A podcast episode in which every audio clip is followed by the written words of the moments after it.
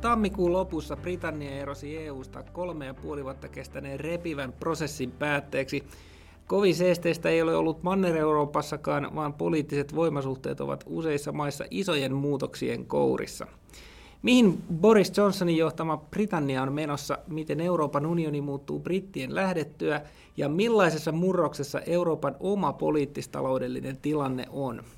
Vastauksia näihin kysymyksiin pohditaan huomisen talouspodcastin tämänkertaisessa jaksossa. Minä olen Kuntarahoituksen pääekonomisti Timo Vesala ja vieraanani on poliittisen talouden tutkija Antti Ronkainen Helsingin yliopistosta. Tervetuloa Antti.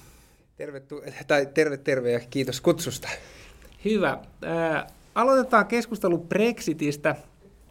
Nythän siis Britannian EU-ero astui tammikuun lopussa virallisesti voimaan ja nyt sitten seuraava aihe on se, että EU ja Britannian pitäisi pystyä sopivaan niin kuin tulevasta suhteesta, ja aikaa näille neuvotteluille on hyvin vähän, että käytännössä itse asiassa vain muutama kuukausi, koska pitää jättää ratifiointiprosesseille sitten loppuvuodesta myöskin aikaa, koska siis lopullinen ero sitten pitäisi tapahtua niin kuin vuoden vaihteessa.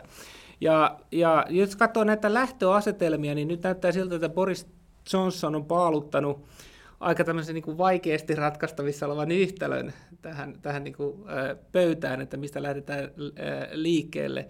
Ja toisaalta halutaan niin kuin pitää nämä kauppasuhteet mahdollisimman lähellä EUta, mutta sitten mihinkään EU-sääntelyyn ei oikeastaan haluttaisi alistua. Ja sitten myöskään niin kuin jatkoaikaa ei haluta tälle siirtymäajalle. Että todella halutaan, että uudet suhteet on sitten vuodenvaihteen jälkeen. Ja sitten tämän kaiken muun lisäksi nyt sitten ehkä vähän yllättäenkin brittihallinto on ilmoittanut, että siirrytään tämmöisen niin kuin Australian ja Kanadan tyyppiseen niin kuin maahantulijoiden pisteytykseen, jolla yritetään sitten kontrolloida sitä maahanmuuttoa. Niin, Antti, kuinka vaikea tämä yhtälö sun näkökulmasta on niin kuin saada näin lyhyessä ajassa sellainen sopimus, joka tyydyttää molempia osapuolia ja on ratifioitavissa, ja miten suurena sä näet sen riskin, että meillä on tosiaan tämä sopimuksettoman eron uhka ja keskustelusta taas uudestaan edessä ensi vuodenvaihteessa?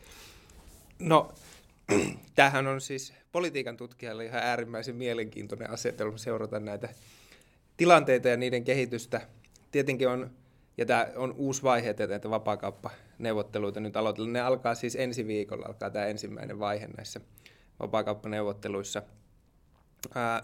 On äärimmäisen vaikeaa ennakoida, että kuinka todennäköistä mikäkin on, mutta että jos mietitään näitä ihan jos tälle ihan tämän perusasetelman otetaan, niin Iso-Britannia on sanonut, että koko Brexitin pointti, mitä he tavoittelee siinä tämän vapaakaupan osalta, on se, että vapaudutaan tästä EU-sääntelystä. He pyrkivät hakemaan kilpailuetua jatkossa siitä, että he eivät ole tämän sääntelyn piirissä. Ja sitten mikä liittyy tähän tiukkaan aikatauluun, niin jos sitä neuvottelua jatketaan vuodenvaihteen yli, niin sitten Iso-Britannia joutuu maksamaan lisää EUlle, eli he eivät halua. He haluaa niin kuin äkkiä plätsis alta pois ja siirtyä eteenpäin tässä. Ja Brysseliin. Niin, että tässä on, nämä on ne niin kuin, tavallaan perälaudat, millä Iso-Britannia lähtee näihin neuvotteluihin. Sitten toisaalta EU on sanonut, että taas tämä EU-sääntelykehikko muodostaisi pohjan tälle tulevalle suhteelle, mutta että EUkaan ei ole sanonut täysin, että ne pitää olla niin kuin täysin samat. Eli tässä on tavallaan tämmöinen kompromissimahdollisuus, että millä tavalla sitten molemmat osapuolet tulkitsee tätä EU-sääntelykehikkoa, mutta että se EUn lähtökohta ei ole ehdoton, eli siinä on tavallaan tämmöinen mahdollisuus kompromissille. Ja nyt tässä tavallaan, että mietitään sitä no-dealia ja sitä kompromissia, niin toisaalta Boris Johnson viime vuoden lopulla kykeni erittäin nopeaa suunnanmuutokseen ottaessaan vastaan tämän tavallaan Theresa Maylle jo kerran tarjotun diilin, ja jolla hän sitten voitti nämä koko parlamenttivaalit, että hän pystyi itse muuttamaan positiota erittäin nopeasti. Eli kysymys on siitä, että bluffaako Johnsonin hallinto tällä hetkellä. Sitä ei tiedä kukaan, että kaikki tällä hetkellä arvailee sitä ja yrittää miettiä, että onko tämä niin kuin Johnsonin lähtökohta täysin ehdoton, vai onko se enemmän neuvottelustrategiaa, onko se bluffia. Mutta silloin viime syksynä hän tavallaan, kun hän sai sen ennen lokakuun loppua kuitenkin sen oman diilin neuvoteltua, niin hänhän pystyi tavallaan niin kuin sillä verukkeella niin kuin myöntämään sitä jatkoaikaa, koska hän ajatteli, että okei, että nyt kampanjoidaan tällä sopimuksella sitten ja on uudet vaalit. Mutta onko tässä nyt näköpiirissä mitään vastaavaa mekanismia, jonka varjolla hän ikään kuin voisi peruuttaa tämän ei-jatkoaikaa statementtinsa ja sitten kuitenkin niin kuin, venyttää tätä prosessia? Niin, toi on hyvä kysymys, että Johnsonhan on poliittisesti erittäin taitava johtaja, että hän tavallaan ottamalla vastaan tämän jo Theresa Maylle myönnetyn sopimuksen, hän onnistui myymään sen tavallaan omana voittonaan, että hän sai avattua tämän sopimuksen uudelleen ja sai ihan erilaisen sopimuksen kuin Theresa May. Toisaalta se palveli hänen omaa agendaansa paljon paremmin kuin Theresa Maytä. Ja sen avullahan hän sai näissä joulukuun vaaleissa siis erittäin tukevan enemmistön parlamentissa. Onko se nyt 70-80 paikkaa, mikä se enemmistö on? Eli erittäin toimintakykyisen ja vahva enemmistöisen parlamentin tuen. Mutta sitten jos mietitään toisaalta sitä no-dealia, niin jos otetaan taas vakavasti tämä Iso-Britannian positio, että he haluavat tosiaan vapautua tästä sääntelystä, niin tavallaan se no dealhän on niin kuin helpoin tapa saavuttaa se, että he vaan niin kuin antaa näiden neuvotteluiden kaatua. Että tässäkin nyt on se, että kuinka tosissaan tässä sääntelyn purussa on, mikä se motiivi voisi olla sille, että ei mennä no dealiin ja sitten mentäisiin vielä yli tästä vuodenvaihteesta, niin voisi olla, että jos Iso-Britannia jotenkin tällä kovistelulla saisi ne neuvottelut siihen pisteeseen, että sitten tätä Kanada-tyylistä sopimusta jotenkin ensin tehtäisiin tämmöinen jonkinlainen karvalakkiversio siitä ja sitten jatkettaisiin niitä neuvotteluita. Mutta ilmeisesti oliko se, että Kanada, tämä sopimuksen neuvottelu kaikkinensa vei 7 vuotta, että se kyllä on niin kuin jotenkin ihan fyysinen mahdottomuus tehdä se näin nopeasti. Se on pitkässä kuutosessa. Jotenkin tällainen niin ekonomistivinkkelistä tuntuisi, että se sopimuksettoman eron, jos sitä ajattelee eräänlaisena uhkapisteenä, niin se on niin kuin suurempi uhka Iso-Britannialle, koska heidän ulkomaankaupasta ja kaikesta muustakin taloudesta interaktiosta kuitenkin paljon suurempi osa on EUn kanssa kuin taas toisinpäin EUn Iso-Britannian kanssa. Tietenkin maalaisjärjellä ajattelisi, että siinä on jonkunlaista niin kuin bluffia taustalla. Niin, no siis varmasti tässä on, ja tässähän nyt tosiaan, että ne neuvottelut alkaa vasta ensi viikolla, ja molempien pitää niin kuin parkkeerata sinne poteroihinsa, josta sitten aletaan vääntää. Tietenkin EU:ssa pitää huomioida myös se, että EU-könttinä on sitten eri asia kuin taas sitten EU-maiden omat kansalliset intressit ja mitä siihen kauppaan liittyy, että kuinka yhtenäinen EU sitten on vaikka tästä no-dealista ja sen välttämisestä, niin sitä en osaa tässä vaiheessa arvioida. Aivan. Joo, mutta hei, siellä on sitten Britannian sisäpolitiikassakin tapahtunut ihan mielenkiintoisia asioita, toki varmasti liittyen tähän Brexitiin. Eli Britannian valtiovarainministeri Sajid Javid joutui vastikään eroon, koska hän ei voinut hyväksyä tätä Boris Johnsonin vaatimusta, että olisi pitänyt vaihtaa koko avustajakunta. Ja ilmeisesti siellä taustalla näytteli Dominic Cummings, joka on tämä varsinainen Brexit-direktööri, ollut siellä niin kuin Johnsonin porukassa, niin että hän olisi ollut siellä voimakkaasti vaikuttamassa. Ja sitten siinä niin kuin hallitukseen tehtiin samalla muitakin muutoksia, niin mitä näistä vaihdoksista sun mielestä voidaan päätellä, että kertooko nämä jotain Boris Johnsonin ja kumppaneiden niin kuin pitkän aikavälin politiikasta ja tavoitteista? No kaksi asiaa, siis selkeästi siinä oli tässä koko kabinetin, että siellähän vaihdettiin myös oikeusministeriä ja sitten tätä avustajakuntaa, niin tässä oli tämmöinen lojaalisuuskysymys, että ne, jotka ei jaa tätä Johnsonin ja Cummingsin toimintatapoja ja varmaan positioitumista näihin neuvotteluihin, niin he saivat lähteä. Ja sitä mä en tiedä, enkä tiedä tietääkö kukaan, että mikä tämän niin kuin Johnsonin ja Cummingsin välinen suhde on. Että kuinka paljon tämä Cummings on vaan tämmöinen idearoottorimies, joka vaan keksii näitä strategioita ja tämmöinen peliteoreetikko, vaikka kuinka paljon hän on itse asiassa se johtaja. Että tästä mulla ei ole mitään käsitystä, että monihan on sanonut, että Cummings on tämä todellinen johtaja tällä hetkellä Iso-Britanniassa, mutta mene ja tiedä, siitä ei ole oikein minkäänlaista konsensusta, että on vaan arvailua. Mutta sitten mikä mun mielestä tässä oli erittäin kiinnostavaa, oli jo tämä Javidin ero, joka että hän on luonut nämä fiskaalisäännöt Iso-Britannialle. Ja siinä on monenlaisia sääntöjä, mutta yksi on esimerkiksi se, että vuonna 2024 olisi budjettitasapaino, vähän niin kuin Suomenkin hallituksella. Ja sitten siellä on muitakin sääntöjä, muun muassa se, että julkiset investoinnit ei saa olla yli 3% suhteessa bruttokansantuotteeseen. Syömävelkaa ei saa ottaa, ja mikähän se viimeinen oli. Mutta että yleinen arvio on se, että paitsi että tämä uusi valtiovarainministeri Rishi Sunak, muistaakseni nimeltään, että hän on tämmöinen Johnson-Cummings-lojalisti, mutta yleinen arvaus on myös se, että hän tulee löysäämään näitä finanssipoliittisia sääntöjä. Hän tulee esittelemään tämän budjetin, muistaakseni ensi kuun puolessa välissä, olisiko 11. päivä maaliskuuta. Tulee tämä budjetti, ja silloin me nähdään, että kuinka paljon näitä finanssipoliittisia sääntöjä löysätään, mutta että oletettavasti jossain muodossa. Ja tavallaan se voi olla ihan järkevääkin siinä vaiheessa, jos ajatellaan, että tämä Brexit luo joka tapauksessa taloudellista epävarmuutta, ja sitten toisaalta Johnson onnistui näissä vaaleissa saamaan esimerkiksi erittäin paljon Labour-äänestäjiä periferioista. Ja sitten vielä kolmanneksi, että on näitä itsenäistymispaineita esimerkiksi Skotlannissa, ja nyt kasvavassa määrin varmasti tulevina vuosina tulee olemaan myös Pohjois-Irlannissa, niin Johnsonin on varmasti järkevää julkisella rahoituksella pyrkiä välttämään näitä taloudellista epävarmuutta, mutta myös tämmöistä periferioissa ja näissä kuningaskunnan eri osissa tapahtuvaa tämmöistä itsenäistymispyrkimyksiä hillitsemään. Aivan, että siinä mielessä liittyy hyvinkin kiinteästi tähän Brexit-prosessiin. Ja voihan olla tosiaan, että jos valtiovarainministeri vaihdettiin nyt sellaisen, jolla ehkä rahahanat on vähän löysemmällä, niin eikä ole näitä sääntöjä, niin se ehkä se lisää myöskin tämän pelin uskottavuutta, että silloin se tavallaan se sopimukseton ero, niin ollaan tavallaan ehkä niin kuin ainakin valmistauduttu siihen paremmin, että jos sellainen tulee, niin sitten on niin kuin finanssipolitiikassa liikkumavaraa. Mutta huomasin tuossa, kun jo mainitsit tähän niin kuin yhdistyneiden kuningaskuntien yhtenäisyyteen liittyvät asiat, niin okei, nämä Skotlannin itsenäistymispyrkimykset, niin nehän on noussut tai ollut jo pitkään niin kuin uudestaan pinnalla. Mutta tämä oli mun mielestä mielenkiintoista, että mitä tapahtui nyt Irlannissa, kun tämä kansallismielinen Sinn Féin voitti ne vaalit.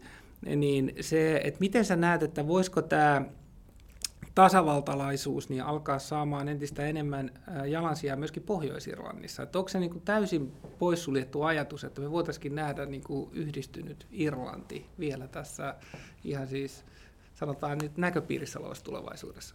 Mun mielestä ihan realistinen skenaario. Varmasti kumpikaan Skotlannin tai Pohjois-Irlannin itsenäistyminen ei tapahdu lähivuosina. Että tässä nyt pelataan todella pitkää peliä.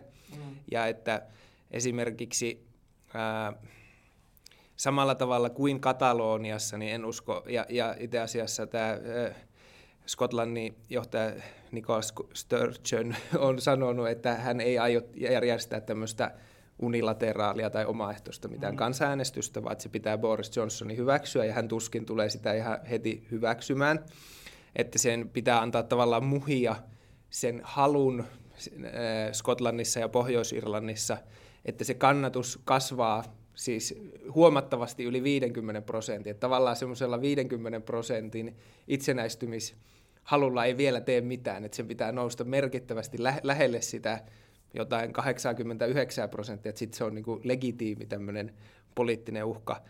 Mikä Pohjois-Irlannissa on mielenkiintoista, että tämä sopimus, minkä Johnson hyväksyi, niin siinähän Pohjois-Irlanti jää EU-sääntelyn piiriin, ja tämä on oleellinen tekijä tässä Irlantien yhdistymisessä, että tämän Johnsonin itse sopiman tai itse hyväksymän sopimuksen seurauksena Pohjois-Irlanti tulee taloudellisesti eriytymään tästä Manner Iso-Britanniasta, joka varmasti tulee lisäämään myös tätä itsenäistymishalua lähivuosina. Tietenkin näissä Irlannin vaaleissa oli varmasti kaikkia yllätti, että tämä Sinn Féin nousi näin paljon, ja se yllätti myös tämän puolueen itsensä, koska heillä ei ollut tarpeeksi ehokkaita. Että jos heillä olisi, he saivat ääniä eniten, mutta heillä ei ollut tarpeeksi ehokkaita. Että jos heillä olisi ollut vaikka 5 ehdokasta enemmän, niin he olisivat nyt pääministeripuolue ja neuvottelisi siitä. Aivan. No miten suurena uhkana sä näet tämän Sinn Féinin nousun tämän Pohjois-Irlannin rauhanprosessin jatkumisen kannalta, että onko tämä ihan mahdollista, että me ruvetaan näkemään uudestaan samanlaista väkivaltaa, mitä oli 80-luvulla? No mä toivon, että ei nähdä. Mä en osaa sitä arvioida, että miten nämä asiat liittyy toisiinsa ja mikä se tilanne tällä hetkellä siellä rajalla on. Mutta että kuten nyt nämä vuosia jatkuneet neuvottelut osoitti, niin kukaan ei oikeastaan halua sitä kovaa rajaa takaisin siihen Irlantien väliin. Joo, mutta siirrytään sitten vielä, jos jatketaan Brexitissä, niin kuitenkin siirretään vähän näkökulmaa. Että mietitään tätä Euroopan unionin kannalta, niin Britannian tämä EU-erohan, tämä on nyt ensimmäinen kerta, kun jäsenmaa eroaa Euroopan unionista. Eli tulee tavallaan niin kuin ennakkotapaus disintegraatiosta. Niin kuinka vaarallisena ennakkotapauksena tätä pidät? Onko mahdollista, että tämä alkaa jollakin tavalla leviää jonnekin toisiin jäsenmaihin, tämmöiset pyrkimykset? No ainakaan nyt sen kansanäänestyksen jälkeen niin näissä eurobarometreissä ynnä muissa niin EU-jäsenyyden kannatus on kasvanut kautta muun EUn. Että varmaankin tämä sekava neuvotteluprosessi ja tämä kaikki niin on lisännyt tämmöistä peruskannatusta Euroopan unioniin. Eli mä en usko, että lähiaikoina mitään uusia kansanäänestyksiä järjestetään. Missään päin ei itse asiassa tällä hetkellä ole semmoisia viitteitä siihen. Mutta mikä tässä on mielenkiintoista esimerkiksi, mikä oli nyt tämä viime viikon ylimääräinen EU-huippukokous, jossa nämä jäljelle jäävät 27 maata koittaa sopia tästä tulevasta 7-vuotisbudjetista. Tai rahoituskehyksestä ja sitä kautta EU-budjetista, niin mitä tämä Iso-Britannia aiheuttaa on se, että suuri nettomaksaja lähtee ja kolmanneksi suurin talous. Onko se kolmanneksi suurin talous? No, mutta suurimpia nettomaksajia ja valtava, vai onko se tässä toiseksi suurin talous? Nyt heitit pahaa, koska en tätä katsonut. Saksa on suuri ja veikkaisi, niin. Että Ranska olisi toinen. Niin. Mutta hetkinen, Iso-Britannia saattaa itse asiassa olla suurempi, koska siellä taitaa olla vähän enemmän väkeä ainakin kuin Ranskassa. Että joo, siinä saa kuuntelijat käydä googlettamassa, mutta kuitenkin siis suurimpiin nettomaksajiin kuuluva maa ja suurimpiin talouksiin kuuluva maa lähtee nyt pois. Ja nyt EU-maat ja erityisesti nämä jäljelle jäävät nettomaksajat on ollut siinä pisteessä, että me halutaan meidän rahat takaisin, koska Iso-Britannia on saanut vuosikymmenten saatossa näitä erilaisia hyvityksiä tähän budjettiin. Ne häipyy pois, niin nyt nämä muut nettomaksajat haluaa, että he eivät joudu maksamaan enempää ja korvaamaan tavallaan tätä Iso-Britannia jättävää lovea. Ja siellä oli esimerkiksi kiinnostava tämä niin sanottu frugal four, eli Itävalta, Hollanti ja Ruotsi ja Tanska, jotka näissä budjettineuvotteluissa oli tämä prosenttiengi. Ja sanoi, että tämä EU-budjetti saa olla vaan maksimissaan tämän prosentin.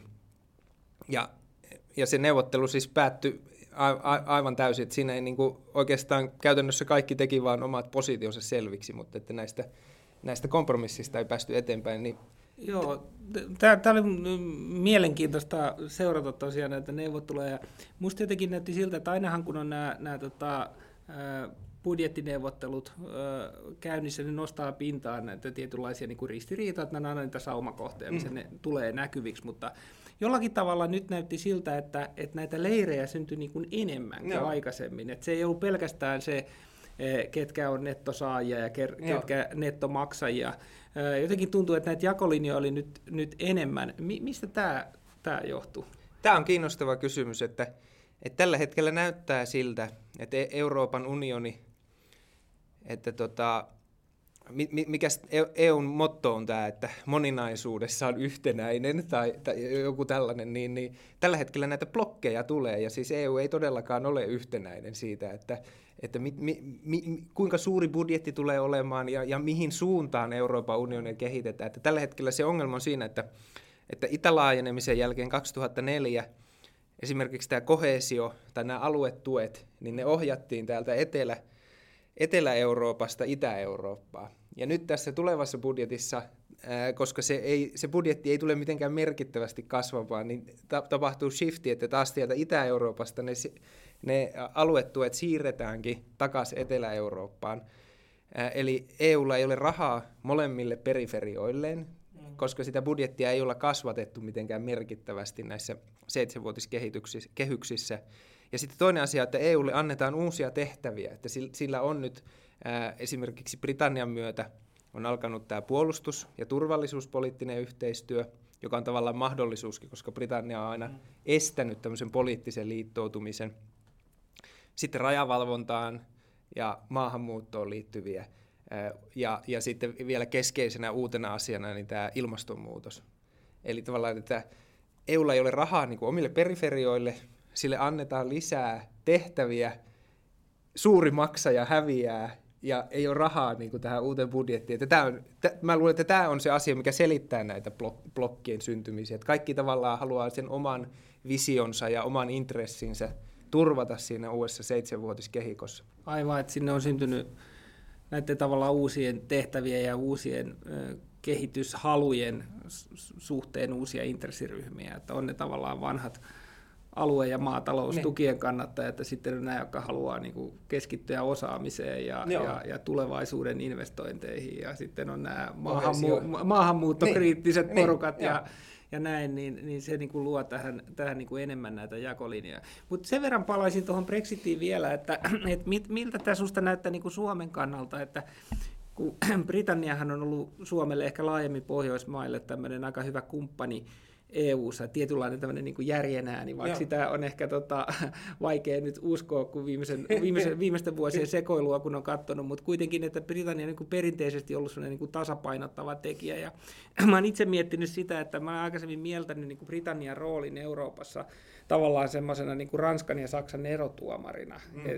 Tämä ehkä päti niin kuin 80-luvulle saakka, kun oli Kooli ja sitten François Mitterrand, joka tavallaan löysi toisensa, ja Britannia ehkä sitten jäi vähän semmoiseksi niin kuin kolmanneksi pyöräksi jälkeen, ja se saattaa olla ehkä jonkunlainen alkusysäyskin tälle koko Brexit-prosessille.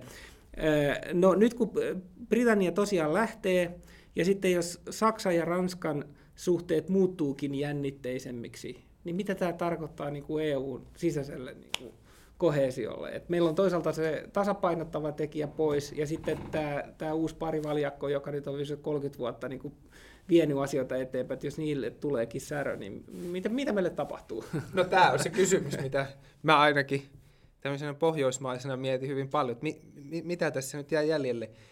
Kun Iso-Britannia oli päättänyt kansanäänestyksessä, että he lähtee pois, niin välittömästi Hollannin johdosta muodostettiin tämä Hansa, uusi Hansaliitto, johon kuuluu siis Hollanti, Irlanti, Suomi, Ruotsi, Tanska sekä Viro, Latvia ja Liettua. Eli tämmöinen pohjoisten maiden koalitio, joka tavallaan jatkaa tätä Iso-Britannian perinnettä. Ja tälleen karkeasti voidaan sanoa, että Iso-Britannian tämä välittäjärooli on ollut se, että Iso-Britannia on aina kannattanut sisämarkkinoita ja niiden kehittämistä, mutta vastustanut tämmöistä poliittisen yhteisön luomista.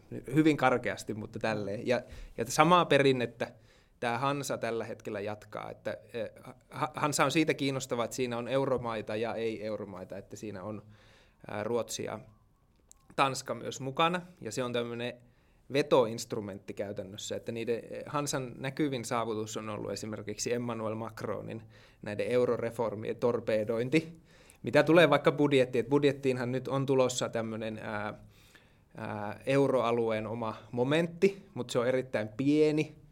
Onkohan se joku about 20 miljardia, ehkä alle 20 miljardia, mutta siinä Hansan kädenjälki näkyy sille, että sitä rahaa, vaikka se on erittäin pieni, se on joku 0,0013% suhteessa euroalueen bruttokansantuotteeseen, niin sitä rahaa ei saa käyttää mihinkään vastasykliseen elvytykseen, vaan ainoastaan tämmöiseen rakenteellisten uudistusten tukemiseen ynnä muuta. Että Suomi on tavallaan hakenut tämmöisen position, ja itse asiassa mä en ymmärtänytkään sitä ennen kuin vasta nyt Brexitin myötä, että Suomi on ollut erittäin niin kuin läheinen nimenomaan Britannian kanssa, ja että Suomi on jakanut Britannian vision Euroopan unionista. Nyt tällä hetkellähän, kun Britannia lähtee, tavallaan Saksalle ja Ranskalle avautuisi mahdollisuus syventää Euroopan tätä poliittista yhteistyötä, niin kuin luoda tämmöinen poliittinen yhteisö, mutta ongelma tosiaan on se, että että EU-mailla ei ole mitään konsensusta siitä, että mikä se visio on. Että jokaisella maalla on vähän omanlaisensa visio, ja kun ei ole mitään jaettua visioa, niin on hyvin vaikea kehittää mitään siihen päälle. Aivan. Hyvä. Jätetään sitten Brexit taakse ja mennään tässä lopuksi vielä vähän tähän Euroopan sisäiseen poliittiseen tilanteeseen. Et nythän viime vuosina poliittinen puoluekartta on ollut hyvin monessa maassa aikamoisessa turbulenssissa.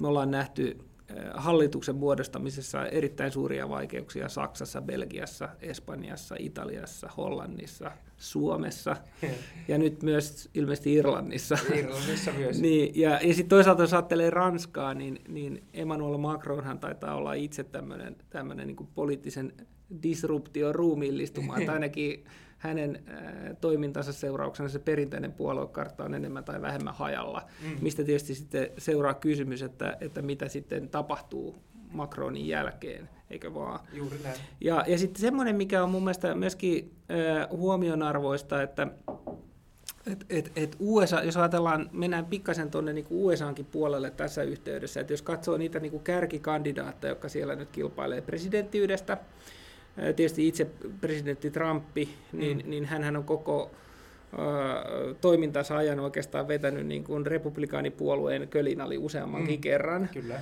Ja sitten demokraattipuolella siellä on Bernie Sanders. No Michael Bloombergista me ei tiedetä, että kuinka korkealle hänen kannatuksensa vielä nousee, mutta ainakin nämä kaksi demokraattikandidaattia sellaisia, jotka on niin kuin hyvin kaukana siitä demokraattipuolueen puolueeliitistä. Eli onko tässä, niin kuin, jos mietitään, että mistä tämä poliittinen turbulenssi kumpuaa, niin onko tässä kyse jonkinlaisesta yleisestä eliitinvastaisuudesta, vai onko tässä taustalla jotain sellaisia aitoja uusia poliittisia agendoja, jotka tätä muutosta on ajanut, vai onko eri maissa kaikissa oma tarinansa, vai onko tässä löydettävissä jotain tällaista niin kuin yhteistä nimittäjää? No joo, siis mä sanoisin, että se suuri megatrendi, mitä me tällä hetkellä nähdään ja minkä seurauksia kumpuaa koko ajan esiin, on tämä poliittisen keskustan kriisi, että kun vähän aikaa sitten puhuttiin, että sosiaalidemokratia on kriisissä, joka tavallaan muodostaa tästä poliittisesta keskustasta sen toisen puolen, eli keskusta-vasemmiston. Niin nyt tämä koko niin kuin laajassa mielessä poliittinen keskusta on kriisissä, ja erityisesti keskusta-oikeisto. Jos mennään Yhdysvaltoihin, lyhyesti kommentoin sitä, että se tällä hetkellä vaikka niistä puoluekokousdelegaateista on jaettu vasta 3% näissä niin kuin ensimmäisissä osavaaleissa, niin Sandersin ohittaminen on tässä vaiheessa enää vaikeaa. Että hän on esimerkiksi nyt Nevadassa, kun hän sai erittäin laajasti afroamerikkalaisten ja latinoiden äänet, ja se Nevada vastaa laajemmin koko sitä demokraattipuolueen äänestäjäkuntaa. Ja sitten Joe Biden on hävinnyt.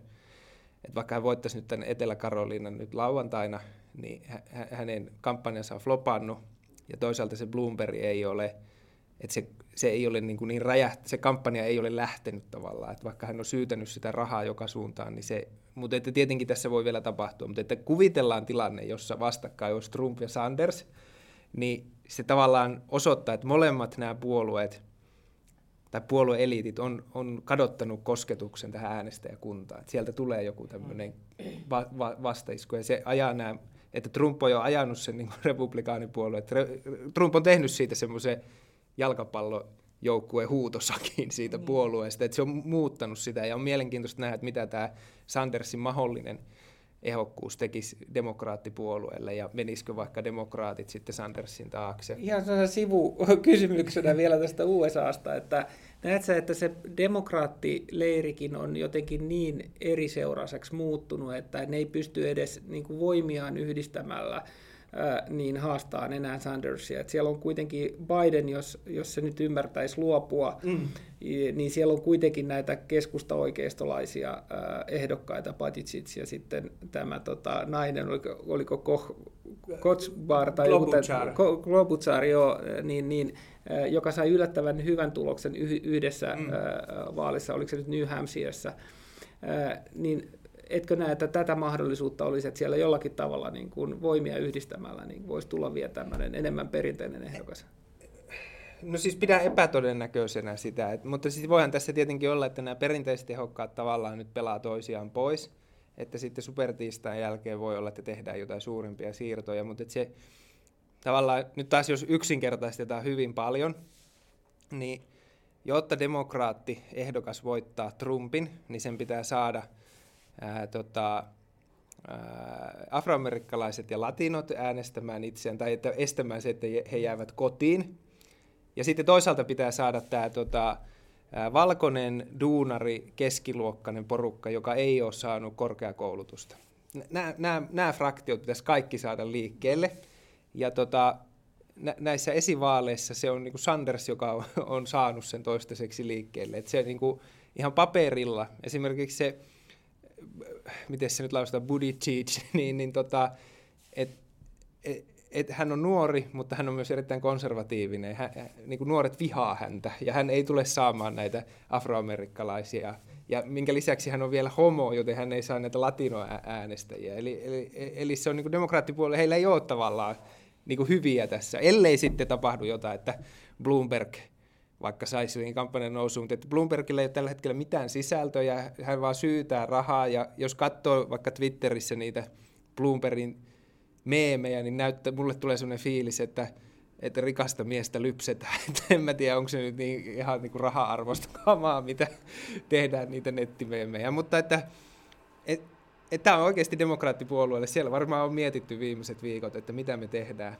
Toisaalta Sanders on jo näissä, että vaikka niitä ehokkaita on paljon, niin kun on tehty näitä aggregaattikalluppeja, niin näissä vaankieliosavaltioissa, jotka sen vaalin loppujen lopuksi ratkaisee, jossa hallitsevassa osassa on nämä nimenomaan valkoiset, kouluttamattomat, työläiset ja keskiluokat enemmistössä. Että tavallaan valkoinen duunari ratkaisee ne vaalit sitten, jos mennään näihin vaankieliosavaltioihin, niin hän ei ole niitä kaikkia voittanut, mutta että hänen mahdollisuudet ei ole aivan nolla niissä. Ja sitten on mielenkiintoista nähdä, että miten ne kallupit lähtee elämään sitten, jos tämä tilanne selkiytyy tässä. Joo, musta on jotenkin näyttänyt siltä, että jos ajatellaan näitä populistipuolueita myöskin Euroopassa, niin he jollakin tavalla pystyy sillä semmoisella kansallismielisellä, konservatiivisella viestillä niin imeen kannatusta sekä oikealta että vasemmalta. Joo. Ja sitten jos me ajatellaan taas sitä vastapoolia, joka pitäisi olla niinku liberaalimpi väki, niin heille sitten jotenkin tuntuu, että se oikeisto-vasemmisto-jaottelu on niinku merkityksellisempi. Niin. Että jos on oikeisto-liberaali ehdokas, niin sen on vaikea niin kuin sieltä vasemmalta sitten saada kannatusta ja päinvastoin. Että onko tämä se syy, että tälle niin kuin kansallismieliselle populistiporukalle on niin kuin helpompi kerätä molemmilta sekä oikealta että vasemmalta ne konservatiiviset äänet, ja sitten se liberaaliporukka on niin kuin hajautuneempi, ja se ei niin kuin pysty sitä vastavoimaa muodostamaan. No, varmasti noin. Siis se, tavallaan jos tullaan Eurooppaan, niin sosiaalidemokraattien tai tämän keskusta-vasemmiston ongelma on se, että näiden vanhojen sosiaalidemokraattisten puolueiden äänestäjäsegmentti on sisäisesti hajaantunut. Että siellä on näitä kaupunkien gentrifioituneita tämmöisiä juppiäänestäjiä, jotka on saanut korkeakoulutuksen, jotka on EU-mielisiä, globalisaatiomyönteisiä. Ja sitten toisaalta on näitä maaseutujen ja periferioiden niinku perusjamppoja, joilla ei ole korkeakoulututkintoa, jotka on konservatiivisempia, kansallismielisempiä. Tämä hajaannus on tavallaan näiden sosiaalidemokraattisten puolueiden sisäinen kysymys, ja siksi se näyttää välillä hassulta, että koitetaan miellyttää molempia äänestäjiä. Ja tässähän esimerkiksi Jeremy Corbyn epäonnistui näissä vaaleissa, että tavallaan se ohjelma oli sama kuin silloin 2017 vaaleissa, missä hän yllätti kaikki, mutta sitten Brexitistä ei ollut mitään kantaa. Että se oli ihan, että päätä itse, että järjestetään uusi kansanäänestys, niin se ei mobilisoinut ihmisiä. Ja sillä menetti Labour just nämä periferioiden ihmiset, vaikka he varmaan olisi niin kuin talouspoliittisesti kannattanut tätä Corbynin manifestia. Sitten näillä oikeistopuolueilla se ongelma on erilainen, että kun on tullut näitä uusia puolueita, niin on selkeästi liberaaleja vaihtoehtoja, esimerkiksi vihreät, jotka on arvoiltaan selkeästi liberaalimpia, kansainvälisempiä, EU-myönteisempiä. Ja sitten on nämä kansallismieliset, konservatiiviset vaihtoehdot, uudet kansallismieliset puolueet tai sitten radikaalioikeistolaiset tai jopa äärioikeistolaiset puolueet. Ja sitten tämä on sama asia kuin kokoomuksen ongelma Suomessa on tällä hetkellä Saksan CDUn ongelma. Että mitä tehdä, että tavallaan pyritäänkö miellyttämään sitä liberaalijengiä vai pyritäänkö miellyttämään sitä konservatiivijengiä. Ja tämä on se niin kuin ajan kysymys, ja tämä on, niin kuin molempien, tämä on sen koko poliittisen keskustan ongelma, että mennäänkö jotenkin selkeästi oikealle vai vasemmalle, mennäänkö selkeästi kansainväliseen vai kansalliseen suuntaan, ja sitten, että miten vielä talouspoliittisesti paketoidaan tämä koko ohjelma. Tässä ilmapiirissä tämmöisten niin kuin yleispuolueiden on erittäin vaikea toimia uskottavasti. Onko tämä se syy, minkä takia tuntuu, että Saksankin malli on ajautunut jonkinlaiseen niin kuin umpikujaan? Jos ajatellaan nyt, kun siellä on viimeiset 15 vuotta, että CDU on ollut päähallituspuolue, niin eihän siellä oikeastaan, jos ollaan ihan rehellisiä, niin Merkelin aikana on saatu juuri mitään uudistuksia aikaan. Että kaikki aina puhuu niistä Hartz-uudistuksista, mutta ne teki Schröder. Ja siitä on tosiaan se 15 vuotta, että meillä Suomessakin Saksa on pidetty semmoisena niin kuin, talouden rakenteellisten uudistusten mallimaana, mutta eihän se sitä ole niin kuin 15 vuoteen enää ollut. Niin tuleeko se juuri tästä, että se CDU ei niin kuin oikein niin kuin osaa päättää, että mitä hän olisi? Tai mitä se puolueena olisi? Mä en tunne sinänsä näitä Merkelin edellisiä hallituksia ja niitä, niin kuin, mitkä kaikki paineet siellä on ajanut sitä, mutta se on sanottava, että silloin kun eurokriisi alkoi, niin se on aika niin kuin jännä asetelma, missä oli, että 2009 tuli Saksassa, tai siis Euroopassa tuli tämä Lissabonin sopimus voimaan, ja sitten Saksan perustuslakituomioistuin otti hyvin niin kuin rankan kannan siihen, että tämän Lissabonin sopimus, tämä voidaan vielä hyväksyä, mutta että kaikki uusi taloudellinen integraatio sen jälkeen pitää mennä parlamentin kautta. Sitten oli parlamenttivaalit ja Merkel muodosti tämän kakkoshallitukseensa näiden vapaiden demokraattien eli FDPn kanssa, joka on erittäin nuiva siis euron kehittämistä kohtaan. Ja sitten siitä kuukausi eteenpäin niin Kreikka oli vaatimassa uutta tukipakettia. Ja Merkel oli tavallaan tämän Saksan perustuslakituomioistuimen ja sitten oman hallituksensa välissä. Ja tavallaan, että jos Merkelille jotain kunniaa voi antaa, niin on se, että hän jotenkin onnistui luovimaan siinä ympäristössä ja saamaan ne tukipaketit läpi tästä niin kuin, Bundestagista. Mutta se on totta, että se Saksan politiikka on koko ajan mennyt niin kuin Saksa edellä suhteessa Eurooppaan. Et se on ihan, ei ole mitenkään naljailua sanoa, että se on ollut Germany first, vaan että Merkel on ajanut aina Saksan kansallista etua. Mutta samalla mikä siinä Merkelin aikana on tapahtunut, niin Saksa on kyllä missannut täydellisesti tämän teknologisen muutoksen, globaalin muutoksen, mitä on tapahtunut vaikka autoteollisuudelle sinä aikana.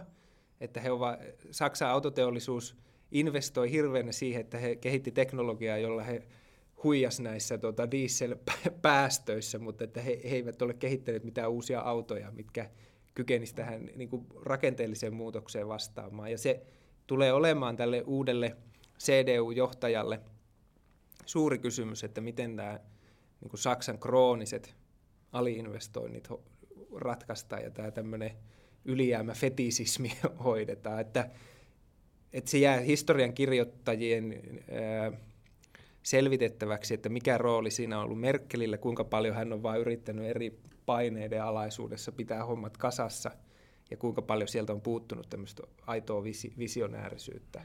Kuinka suuri merkitys tällä CDUn puheenjohtajakamppailulla nyt on ihan siis niin kuin Saksankin tulevaisuuden kannalta? Siellähän tosiaan tämä CDUn puheenjohtaja Annegret Kramp-Karrenbauer joutui nyt eroamaan, ja huhtikuun lopussa on sitten puheenjohtajavaali, ja siellä on kärkiehdokkaiksi on hahmottumassa tämä oikeisto siipeä edustava tämmöinen erittäin rikas ehdokas kuin Friedrich Merz, ja sitten toisaalta on tämä Merkelin tämmöistä tavallaan niin kuin keskitien perintöön vaaliva tämä Armin Laschet, niin miten sä näet, että tämä kamppailu tulee niin kuin kumpi se nyt sitten voittaakaan, niin määrittelee CDU ja toisaalta sitten niin kuin Saksan asemaa Euroopassa?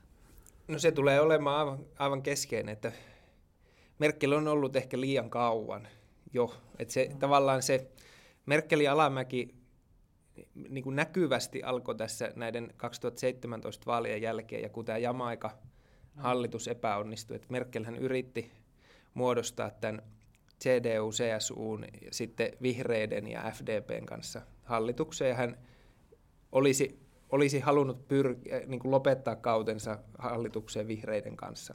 Se oli hänen oma suunnitelmansa.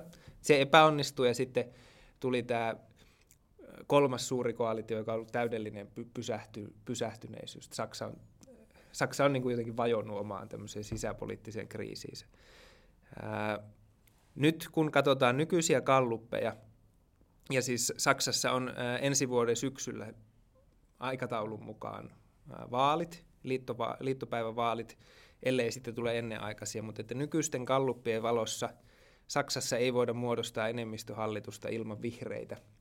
Ja tämä tulee olemaan tässä, että tietenkin CDUlle itselleen se suuri kysymys siinä johtajavalinnassa on tietenkin se, että miten he varmistavat sen, että heillä on kansleri seuraavien vaalien jälkeen, miten he pysyvät suurimpana puolueena, mutta että joissain gallupeissahan tällä hetkellä CDUn ja vihreiden ero on ihan 2% Että niin kuin kauhuskenaariohan heille olisi tietenkin se, että vihreät nousisi suurimmaksi puolueeksi. Mutta sitten se kysymys näiden vaihtoehtojen välillä on se, että, joka liittyy tuohon, mistä aiemmin puhutaan, että lähteekö se CDU vihreitä kohti vai lähteekö se tätä kansallismielistä porukkaa kohti. Ja tämä Friedrich Merz, niin hän uskoo siihen, että oikealta on enempi saatavissa ääniä kuin vasemmalta. Ja sitten taas tämä Laschet, joka oli ensimmäinen oikeastaan yllätys, että hän julisti tämmöisen duaaliehdokkuuden tämän Jens Spahnin kanssa. Ja Jens Spahn on taas tämän CDUn konservatiivisiipeä ja toiminut Merkelin kriitikkona pakolaiskriisiaikaa. Et siinä hän nousi tavallaan, Armin Laschet nousi nytten ennakkosuosikiksi eilisen perusteella, mutta tietenkin sinne puoluekokoukseen on vielä 2 kuukautta, että tässä voi sattua vielä kaikenlaista. Mutta että kyllä se ydinkysymys on siitä, että lähteekö se puolue oikealle, niin kuin kansallismielistä oikeistoa lähelle, vai sitten tämmöistä liberaalioikeistoa lähelle. Mä itse näen silleen mahdollisuutena tavallaan, että jos Euroopan nuorimmat hallitsijat on tällä hetkellä Sanna Marin ja sitten Itävallassa tämä Sebastian Kurz. Ja Sebastian Kurz muodosti nyt muutama viikko sitten, vai oliko reilu kuukausi sitten hallituksen vuoden alussa, tammikuun alussa se oli vihreiden kanssa. Hän teki tämmöisen niin kuin taitavan suunnanmuutoksen, kun hänellä oli tämä radikaalioikeistolaisen puolueen kanssa ensi hallitus, joka kaatui sitten tähän Venäjä-kohuun tai tähän korruptioskandaaliin.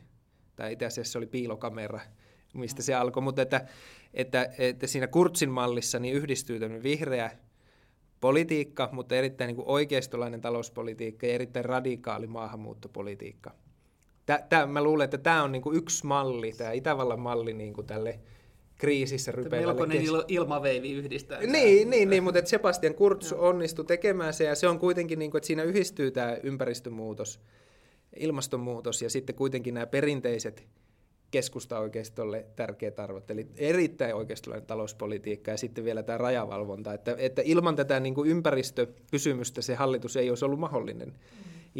Ja nyt kysymys Saksassa on sama, että tavallaan minkälaista se yhteistyö sitten vihreiden kanssa tulisi niiden seuraavien vaalien jälkeen olemaan.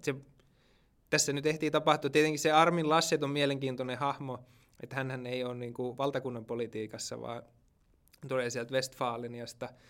Ja hän on esimerkiksi ilmastoskeptikko. Hän on sanonut, että hän ei ymmärrä tätä niin kuin höpötystä tämän ilmastonmuutoksen ympärillä. Hän on justiinsa, oliko 2 viikkoa sitten, avannut uuden hiilivoimalan.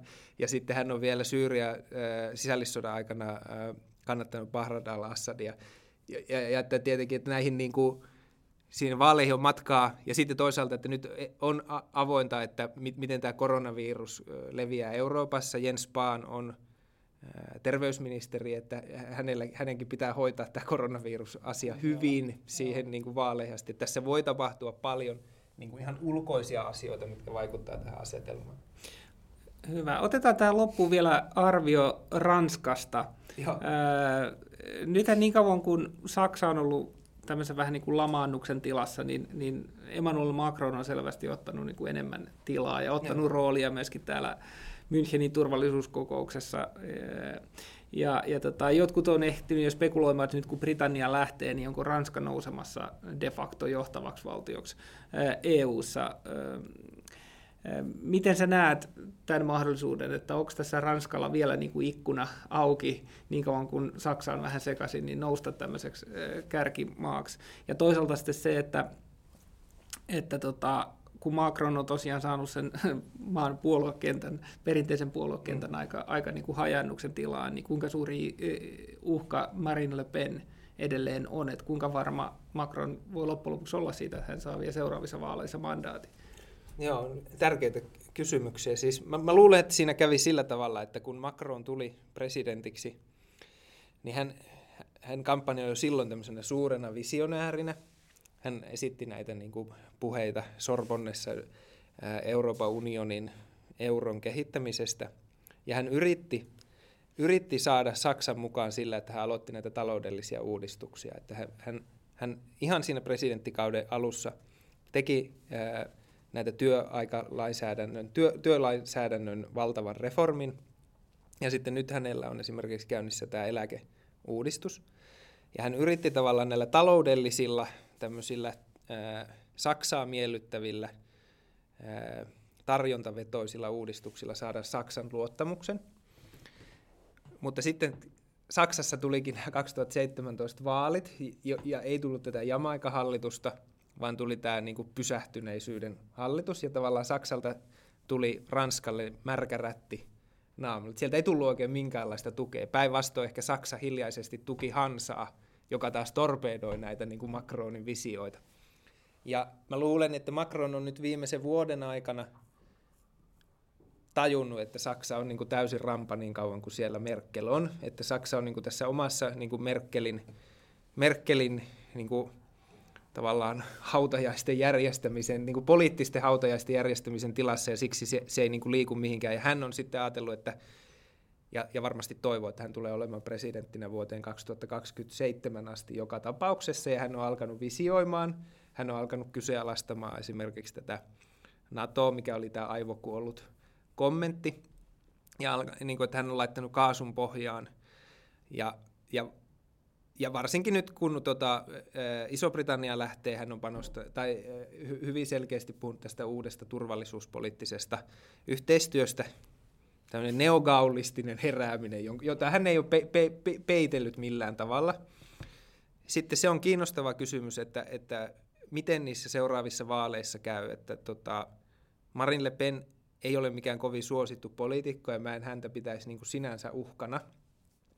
Ranskassa on myös tämmöinen äärikeskustalainen vaalitapa, että siellä tavallaan voittaa se, jota vihataan vähiten. Ja tähän liittyy se, että mitä niissä seuraavissa vaaleissa käy, koska Emmanuel Macron on kotimaassa erittäin epäsuosittu. Että siellä oli koko viime vuoden riehu nämä keltaliivit, ja tavallaan se keltaliivien uhka on latenttina koko ajan.